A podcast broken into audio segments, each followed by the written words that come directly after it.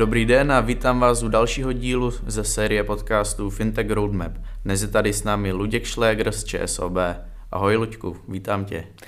Ahoj a dobrý den, moc děkuji za pozvání. My v našem podcastu většinou míváme CEOs a tvoje pozice je CIO. Představíš nám prosím, co vlastně teda pro ČSOB děláš? Eh, moje cesta v ČSOB se začala před zhruba devíti lety. Eh, tehdy jsem měl na starosti eh, kórový systém pro retail a úplně přesně migraci na novou verzi, což byla velká zkušenost. Pro mě to byla první šance vyzkoušet si práci ve finanční službách. Do té doby jsem se pohyboval v IT, ve vývoji a v provozu, ale nikdy ne v bance nebo v něčem podobném. A poslední tři roky jsem měl na starosti IT eh, v ČSOB CZ v Praze a od léta minulého roku eh, mám tu čest eh, se starat o IT ČSOB SK v Bratislavě. My spolu budeme řešit bankovnictví a digitalizaci bankovnictví. Než zabředneme do detailu, co to vlastně tak v kostce znamená? Digitalizace. Já si myslím, že to je slovo, které bylo použito eh, v minulých letech tolikrát, že je skoro eh, těžko v to vnést něco nového. Nicméně možná nemusí být úplně zřejmé na první pohled, eh, že digitalizace má dva aspekty. Ten první aspekt, který jsme se všichni, nejenom v bankovnictví a finančních službách zaobírali, tak byla ta digitalizace směrem ke klientovi. To znamená umožnit prodej a obsluhu klientů bez fyzické návštěvy pobočky Eh, přes mobilní aplikaci nebo webovou aplikaci. Eh, ale v poslední době eh, přichází na pořadné i ten druhý aspekt, a to je ten vnitřní. To znamená, mohu nabídnout digitální službu klientovi, ale pořád za tou službou může internet stát spousta lidí. A to znamená nejenom delší zpracování, riziko chyb, ale i pochopit náklady, Eh, a banky, byť to tak možná nevypadá, jsou pod velkým eh, tlakem eh, redukovat, optimalizovat náklady. To znamená, digitalizace má dva aspekty. Díky i covidu se není věnujeme i tomu druhému, nejenom tomu pohledu ze strany klienta, ale i optimalizaci, jak tomu říkáme straight through processing, na straně banky tak, aby ty věci probíhaly rychle, bez chyb a pokud možno se toho nemusela dotknout lidská ruka. Mm-hmm. Jedním z takových pilířů té digitalizace v současné době je podle mě open banking. V open bankingu mluvíme o takzvaných API ekosystémech. Co si můžeme představit jednak pod tím pojmem open banking a pak ty API ekosystémy? Eh, to je téma, které bylo hodně aktuální pár let zpátky. Eh, co si zatím můžeme představit je, eh, jak konec konců, když si přeložíme termín open banking napovídá, jde o jakési otevření bankovnictví. Tehdy, myslím, banky k tomu přistupovaly trošičku s obavou, měli pocit, že ve chvíli, se otevřou, tak ten unikátní vztah, který mají se svými klienty, tak najednou využije někdo jiný, který nemusel investovat a nemusí investovat do, toho, do jeho udržení. Eh, nicméně ta realita eh, je bohužel, eh, musím říct, ne tak slavná. Naimplementovali jsme rozhraní, to jsou ty API, jak se říká anglicky, ale jejich využití trošičku pokulhává. Rozhodně nemůžeme říct, že bychom po tomto otevření bank viděli spoustu nasazení aplikací, integrací. Spíš se dá říct, že to je menšina klientů a menšina aplikací, které tuto možnost využívají. Hmm. My vlastně děláme tyto podcasty s různými fintechy a ti si často stěžují, že banky nejsou moc otevřené tomu právě otevírat API eh, tak, jak to požaduje PSD2, případně si splní tu svoji povinnost, ale třeba dokumentace je slabá. Eh, proč si myslíte, že to tak je a jak je na tom třeba ČSOB? Eh, já si myslím, že to je pravda jenom z půlky. Eh, pokud eh, bychom se podívali konkrétně třeba na ČSOB, tak my se snažíme hodně spolupracovat s fintechy, snažíme se pracovat vlastně s kýmkoliv, kdo by nám mohl pomoci rozvinout paletu našich služeb. Ten problém vidím trošičku někde jinde. Ono, jedna věc je zpřístupnit funkce, přístupnit data, ale pochopitelně uh, už nejsme schopni k tomu donutit klienty, protože tam musí být souhlas klienta jako takového. A další věc je, že hm, to bohatství dat, které se skrývá na naší straně, eh, znamená i to, že pokrýt to jedním API uh, skoro nejde A pokud bychom šli do nějakých hlubších třeba analýz těch dat, tak už se pak můžeme hrát i s nějakou jejich citlivostí. Takže já si spíš myslím, že je to o tom, jak komplexní to téma je, ne, že by banky nechtěly.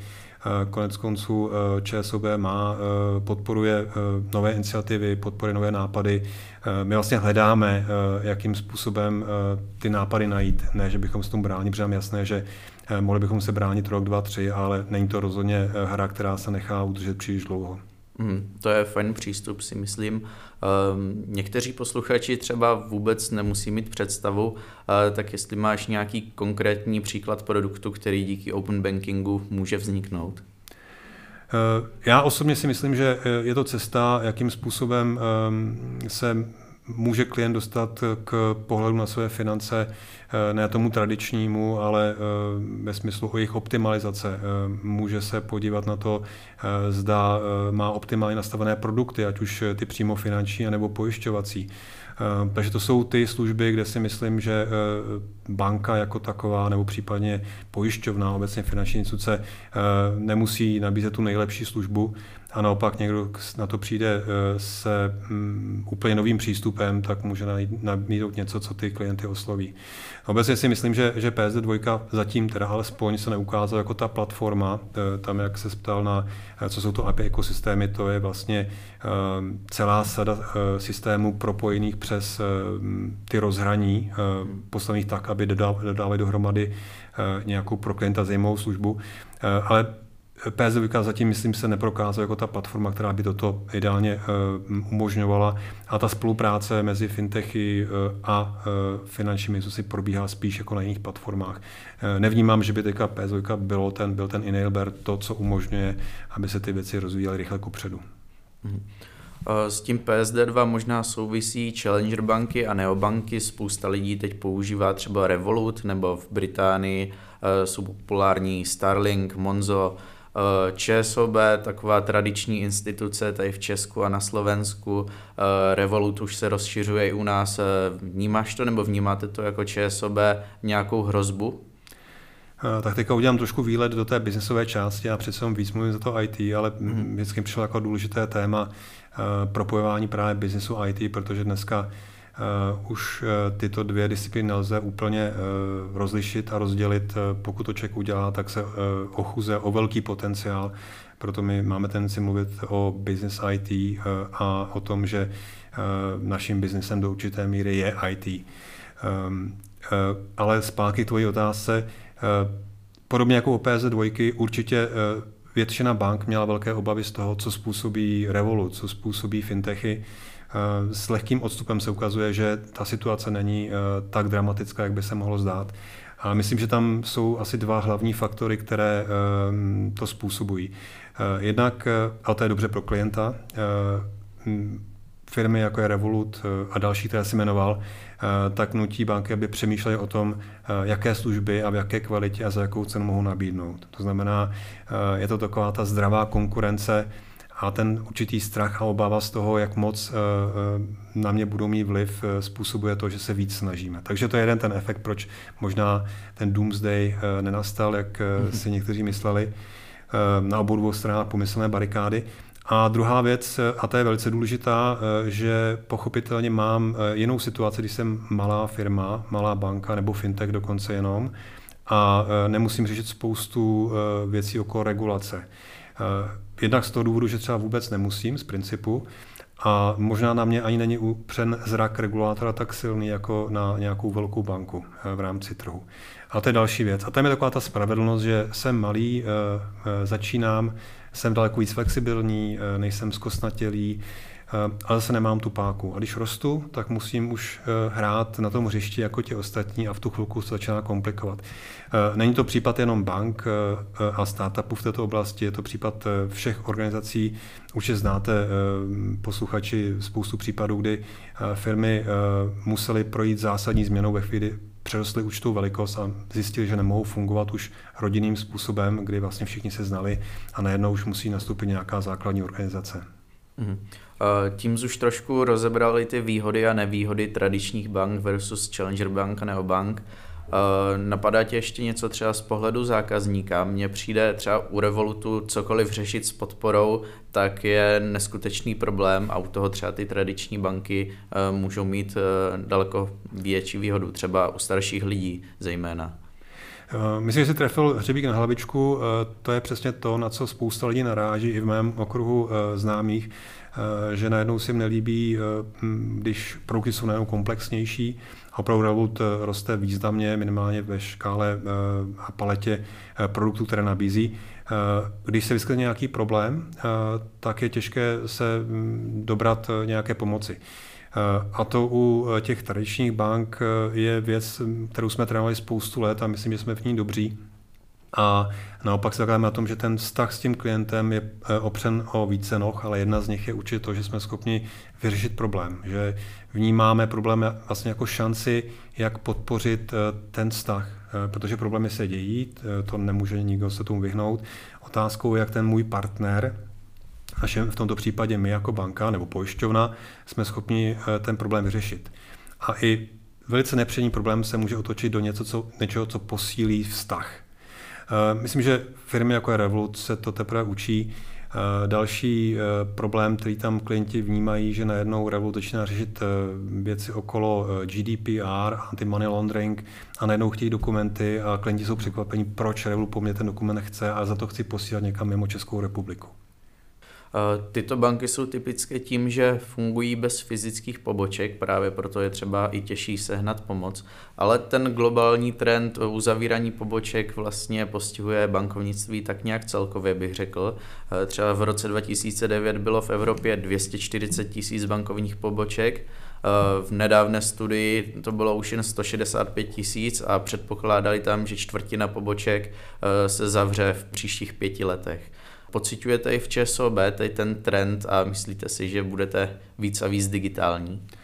Eh, tak ta odpověď je samozřejmě ano. Eh, kolegové z distribuce, z fyzické distribuce, jak tomu říkáme, eh, tak by mě doplnili konkrétními čísly, ale je to věc, se kterou se potkáváme hm, již mnoho let.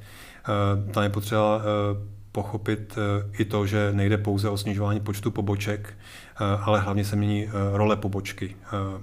Kdysi to bylo tak, ale hodně kdysi, eh, že na pobočku se chodilo ehm, eh, pro jednoduchý platební příkaz. Myslím, že dneska málo klientů, eh, kteří by, kteří by kvůli platebnímu příkazu vážili cestu někam mimo svůj domov. A my jsme hledali, jakým způsobem vlastně ty věci potkat. A ten nový model, a každá banka ho pomenala trošičku jinak, ale v principu je o to samé, je, že eh, říkáme, na pobočce se dělají te, ty, ty věci, které jsou komplikovanější, ale ten kontakt s fyzickou osobou přináší hodnotu. Znamená, klient rád přijde na pobočku, protože se nechá poradit se svým hypotečním úvěrem, konzolidací uh, úvěrů, uh, nebo spořením na penzi, investičními produkty. Nechceme klienta tahat na pobočku kvůli tomu, abychom mu řekli, že máme nový produkt, to je možné vyřídit e-mailem, v chatu, Eh, nebo, nebo v telefonu, přímo to může být eh, informace pouze v elektronickém bankovnictví. Já jsem osobně eh, se hrozně musel smát, když jedna známá říkala, že se bojí mít mobilní bankovnictví v telefonu, že určitě někdo jí ty peníze sebere, tak se jim museli vysvětlit, že v mobilu je to rozhodně daleko bezpečnější než na webu. Známe hrozné případy, Eh, jak eh, bohužel eh, ne všichni naši klienti jsou opatrní ve smyslu zabezpečení proti věrům a různým útokům. A když jsem se zeptal, kde má teda banku, tak řekla, že na náměstí. Ale to je, myslím, spíš výjimka potvrzující pravidlo. Každopádně ta strategie dlouhodobá všech finančních institucí, ale řekl bych, že všech odvětví je, co lze udělat digitálně, ideálně přes aplikaci, udělejme tak, a e, klienta e, fyzicky potkejme opravdu v případě, kdy je to nutné, abychom ho neobtěžovali. Mhm. E, podkladem toho, nebo vlastně to, co to umožňuje, jsou technologie. Teďka se hodně mluví o blockchainu a kryptoměnách.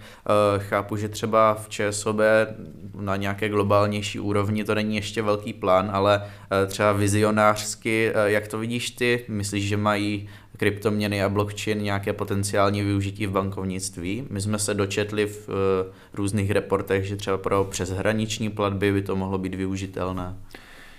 Jak říkáš, blockchain je technologie a tak je potřeba to vnímat. Není to produkt sám o sobě. V principu umožňuje decentralizovanou zprávu bezpečnou informací a Myslím si, že nasazení, kde tuto technologii v výhodu využít, ještě, ještě si musíme projít. Takže odpovím obráceně, Eh, ano, má to spoustu využití, ale nemyslím si, že v tuto chvilku bychom byli ještě v nějaké fázi maturity, kdybychom řekli, eh, máme to pevně v ruku a víme, co s tím a k čemu se naopak nehodí. Ale rozhodně technologie, která je, je extrémně zajímavá eh, a své místo v tom portfoliu technologií mít bude, o tom není vůbec žádná diskuze. Ta druhá část tvojí otázky byly kryptoměny. My sedíme tady v prostorách Patria Finance, kolegové určitě by dali svoji daleko přesnější odpověď.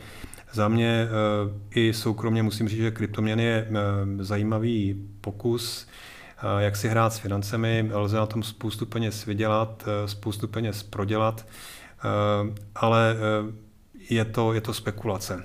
Je to čistá spekulace. Samo o sobě to nějakou hodnotu nevytváří, je to to, co mě třeba jako člověku trošičku vadí. Takže kryptoměny je zajímavá věc, ale nebereme to jako standardní investiční nebo platební produkt. Mm-hmm. Eh, teď možná trošku nepříjemná otázka. Eh, vím, že na to nejsi zrovna eh, možná ten pravý člověk, co to řeší, možná jo, to nevím. My máme spoustu kolegů, co provozují třeba kryptoměnové směnárny a banky zavírají účty z důvodu toho, že mají podnikání s kryptoměnami. Máte tohle nějak vnitřně ošetřené? Nebo... Kryptoměny jsou pro banky trošku citlivé téma z mnoha mm. důvodů. Eh, jednak, že eh, banky na rozdíl od eh, možná těch startupů a určitě fintechů, tak musí řešit etický dopad a i morální možná našeho podnikání. Teďka jdu nad úroveň klasické regulace, kdy třeba teprve mě, když po mnoha letech došlo, jak velkou sílu banky mají už jenom tím, jak ovlivňují financování různých věcí. Ehm, víte, že velké téma je zelená ekonomika a udržitelnost. My jako banky máme možnost eh, podporovat ty správné věci a naopak eh, odchytit, eh, do čeho peníze rozhodně dávat nechceme. Nemluvíme ani o zbraních, ale o věcech, které nám přijdou z hlediska právě etického, morálního s nějakým otazníkem. Eh, u těch kryptoměn eh, bohužel ta dosledovatelnost těch transakcí a s čím je to eh, spojeno způsobují, že to není úplně standardní, pro to standardní měna, jako je euro nebo koruna nebo dolar. A, a proto ta opatrnost. Takže není to zase nějaká zlovůle mhm. bank, ale je to má trošku širší kontext. Dobře, a když se teďka podíváme na jiné technologie, které uh, jsou teďka velmi populární a mluví se o nich jako revolučních, uh, umělá inteligence, machine learning, uh, vidíš tam nějaké využití třeba pro oblast compliance, nějaký uh, skenování podezřelých transakcí a tady tyhle věci? Rozhodně ano. Eh, my jsme se ještě před eh, začátkem natáčení podcastu bavili o umělé inteligenci. Já jsem zmiňoval, že eh, mě trošičku ten termín umělá inteligence dráždí, protože kdysi dávno na škole to byla, byla, byla jedno téma, které, kterému jsem se věnoval. A ono pochopit, ta technologie umí lecos a je úžasná, ale rozhodně umělá inteligence to není. Ono to pak v vyvolá nereálná očekávání ve smyslu toho, co to dokáže a e, možná i někdy obavy, zda e, stroje, roboti nepřevezmou kontrolu nad námi. Já si myslím, že už tu kontrolu převzali do značné míry, e, ale to jsme zabili někam úplně nám. Pokud půjdeme ale na už konkrétní technologie, jako je strojové učení, machine learning, tak to je věc, která, kterou používáme všichni, až si to možná uvědomujeme. Rozpoznání obrazu, ověřování pravosti, analýzy fotografií, analýzy podpisů, analýzy transakcí. Eh, to, je, to jsou všechno věci, kdy hledám nějaký vzorec v datech. Ať už podobnost nebo odlišnost. Eh, my třeba používáme i přímo v IT tyto techniky na to, abychom poznali, že se nám v systému děje něco špatného, že ten systém neběží tak, by měl běžet. Ehm, když se vrátím ještě ke Startitu, k podpoře ČSOB, Eh, nových nápadů. Jeden ty mě velice zaujal, je úplně ukázkovou eh, prezentací toho, jak se nechá použít eh, strojové učení, tak je schopnost rozpoznávat kvalitu zvuku motoru, ať už elektrického nebo spalovacího, a poznat, zda ten motor nemá nějaký problém. Dokonce lze dělat to, pokud správně naučím ten stroj, jakou poruchu ten stroj má, jestli tam málo oleje nebo vy, vy, vymlácená ložiska a podobně. Firma, která dneska existuje, tuto myšlenku rozvinula a jsou schopni předcházet například Eh, zážním eh, poruchám na podvozcích vlaků, eh, kdy se nechá předvídat, kdy je potřeba dané ložisko nebo danou nápravu vyměnit. Takže těch, těch uplatnění je obrovská spousta, nejenom přímo v IT, ale v biznisu. A pořád čeká jich spousta na objevení, takže já jsem velký fanda těchto technologií, jenom musím mít rána očekávání. Jasně, to je hodně důležité. Eh, s tím, jak je všechno víc a víc digitální, tak eh, souvisí i cyber security. Eh, pozorujete třeba v ČSOB nějaký zvýšený počet digitálních útoků? Rozhodně ano, to je ta odvrácená stránka technologií a té propojenosti, kterou pozorujeme v celém světě. Eh, kyberútoků přibývá dramaticky, nejenom v ČSOB nebo na ČSOB. My možná máme v Čechách ještě tu výhodu, eh, že z globálního hlediska nejsme tak velcí, aby se vyplatilo nás kampaně, ale i to se mění. Ehm, rozhodně, rozhodně je, je to velké téma a eh, bude ještě větší. Ehm, co je za mé pozorovat, vrátím se tématu umělé inteligence a své učení. Například v této oblasti se právě tato technologie hodně používá na to, Eh, abychom nemuseli hlídat ty věci pouze eh, lidskýma očima a rukama, ale vzali si k pomoci nástroje. Konec konců eh, ti, kteří tyto útoky plánují a uskutečňují, tak používají tyto technologie. Hmm. Trošku se to podobá válce strojů a vždycky se snažíme být aspoň o kousíček napřed, anebo když už nám to uteče, tak to dohnat hodně rychle v zájmu našich klientů. A máš třeba nějaké typy pro klienty, eh, co dělat nebo co dodržovat, aby se nenachytali na takový útok? Eh, míříš úplně dobře. Eh, bohužel v tom řetězci technologie je bohužel člověk většinou ten nejslabší článek. Ať už jsou to slabá hesla, nebo dokonce hesla, která sdílím s někým, nechám si je poznamenat na lístečku, nebo sdílím účty s někým dalším, nebo v poslední době Eh, i eh, podceňování třeba druhého faktoru, eh, které, který banky povinně zavedly. Takže dej, asi bych doporučil, dávejte si pozor na, svá, na své přístupové údaje. To je to, co můžete udělat pro svou bezpečnost a můžete věřit klasickým institucím, že o ten zbytek vaší ochrany se velice dobře postarají, protože tím chrání nejenom vás, ale i tu důvěru, kterou v banku, pojišťovnu máte. A to je pro nás jako finanční instituci to největší, eh, ta největší hodnota. S tím možná může souviset bankovní identita, která už je to teda pár měsíců, ale eh, plnila titulky novin. Eh, co to vlastně je a k čemu to je dobré? Bankovní identita, nebo možná začneme první s identitou, je dobrá k tomu, že mě jako člověka, uživatele libovné služby identifikuje a mohu eh, na ní navázat různá oprávnění, nakupovat a tak dále. Eh, každý z nás určitě má mnoho identit. Eh, dříve to fungovalo tak, že když jsem se chtěl přihlásit na novou službu, ať už to byl e-shop nebo, nebo jsem odbíral nějaké videa, tak jsem musel si zaregistrovat, zadat své jméno, heslo, základní údaje, platební prostředek a podobně. Eh, a to jsem dělal pokaždé znovu a znovu, což je nejenom eh, náročné, ale vlastně i nebezpečné, protože pak lidi mají tendenci používat stejná hesla, je těžké ty věci propojovat a podobně. Bankovní identita eh, je vlastně dovršení toho procesu, kdy se objevili ti velcí hráči, ať už to byl Facebook například, nebo Google a řekli, no počkejte, my tady identitu máme, tak proč nepoužijete naši? To znamená, nemusíte se přihlašovat do každého e-shopu zvlášť, ale prostě přihlašte si jako Google, Eh, nebo Facebook účet a všechno ostatní, eh, o to se my postaráme. To znamená, ušetřili práci nejenom uživatelům, klientům, ale ušetřili práci těm firmám, protože oni to použili jako službu. Bankovní identita je úplně to sama, ta samá věc, akorát, že má za sebou důvěru eh, banky a navíc propojila tu sféru finančních institucí a státu. To znamená, nebavíme se pouze o přístupu do mého bankovního světa, abych mohl bankovat, jak se někdy říká, ale propuje to i do toho ekosystému státu se všemi službami, které stát naštěstí, musím říct, postupně nám občanům zprovozňuje. Jo, to zní skvěle, že by to mohlo být opravdu dobře využitelné. Když se podíváme na fintechy, ty jsi už trošku říkal, že se snažíte s nimi spolupracovat. My jsme se dočetli, že je to často problematické díky tomu, že fintechy a banky mají rozdílnou firemní kulturu.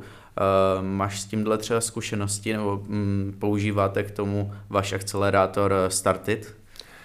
Je to přesně tak. Eh, já si myslím, že to není tak, že by jedno bylo dobře a druhé bylo špatně. Eh, je to jakási diverzita. Diverzita je jedno z témat, eh, kterou nejenom v ČSOB, ale ve společnosti řešíme. Možná je to možné přirovnat k tomu, že je to mladší a starší generace. Každá přináší něco. Mládí přináší nové nápady, snahu odvrhnout to, co bylo standardem a zkusit to znovu a tak to vždycky bylo a vždycky to bude. Eh, ta seniorita, stáří přináší to, že člověk už je možná opatrnější a zároveň má zkušenosti. A ten ideál je za mě spojit ty věci dohromady, protože eh, pro jednoho, pro druhého to může něco přinést. Fintechy, to je to mládí, eh, banky, to je to, řekněme, stáří, doufám, že teďka kolegy neurazím, ale pokud se bavíme o 20-30 letech existence, možná déle, tak to určitě takhle nazvat lze. A to, čeho my se snažíme dosáhnout eh, inkubátorem naším, eh, tak je právě to propojit ty dva světy. Eh, ukázat možná fintechům a lidem, kteří začínají v té oblasti, mají nápady, jak ten nápad uchopit, dát jim finanční a jinou podporu, obráceně nás trošičku omladit, hmm. možná zjistit, že ty věci lze dělat i jinak, než jsme byli zvyklí, jakkoliv velká část toho nejspíš nutná je při naší velikosti a odpovědnosti, kterou, kterou zároveň neseme. Eh, my už se blížíme pomalu ke konci našeho podcastu. Eh, já se vždycky ptám ještě našich hostů, eh, vidíš nějaké trendy přicházející v oblasti, ve které se pohybuješ, což vlastně je bankovnictví? To je těžká otázka, protože těch věcí je hrozná spousta a jestli nás COVID něčemu naučil, tak vlastně nic není jisté a že další rok může přinést úplně něco jiného. Možná těch změn bylo až moc, takže všichni se těšíme že se vrátíme eh, do trošku normální situace, když to nebude rozhodně ten normál, naštěstí, jaký to byl před covidem. Eh, v případě bankovnictví nebo finančních služeb obecně, co můžeme čekat, tak je čím dál tím větší používání technologií, ale spíš v tom smyslu dospívání toho nasazení Eh, tak, aby fungovaly lépe pro klienta. To znamená, eh, vždycky se objeví nové věci, ale myslím si, že eh, každá technologie má nějaké fáze dospělosti a my jsme zmiňovali například blockchain, ten si myslím, že ještě tam nedospěl. Obráceně věci, jako je identita, strojové učení, mobilní aplikace, poradenství, to jsou věci, které si myslím, že už v té maturitě jsou a tak jenom hledáme, jakým způsobem to co nejvíc eh, popropojovat, tak aby to dávalo smysl. Eh, další věc, která je velice zjevná, tak je integrace. Eh, ta za mě vize, nejenom profesní, ale i osobní, je, že se nebavím s bankou, nebavím se s spořitelnou, nebavím se s pojišťovnou, ale bavím se vlastně s někým, kdo mi poskytuje finanční služby. A tím nejenom jako ČSOB, ale většina institucí jde. To znamená, abychom byli partnerem eh, pro všechny finanční potřeby, které člověk v životě má. Eh, Luďku, já ti děkuji za příjemný podcast, to bylo za mě vše a ať se daří. Moc děkuji za pozvání a ať se daří.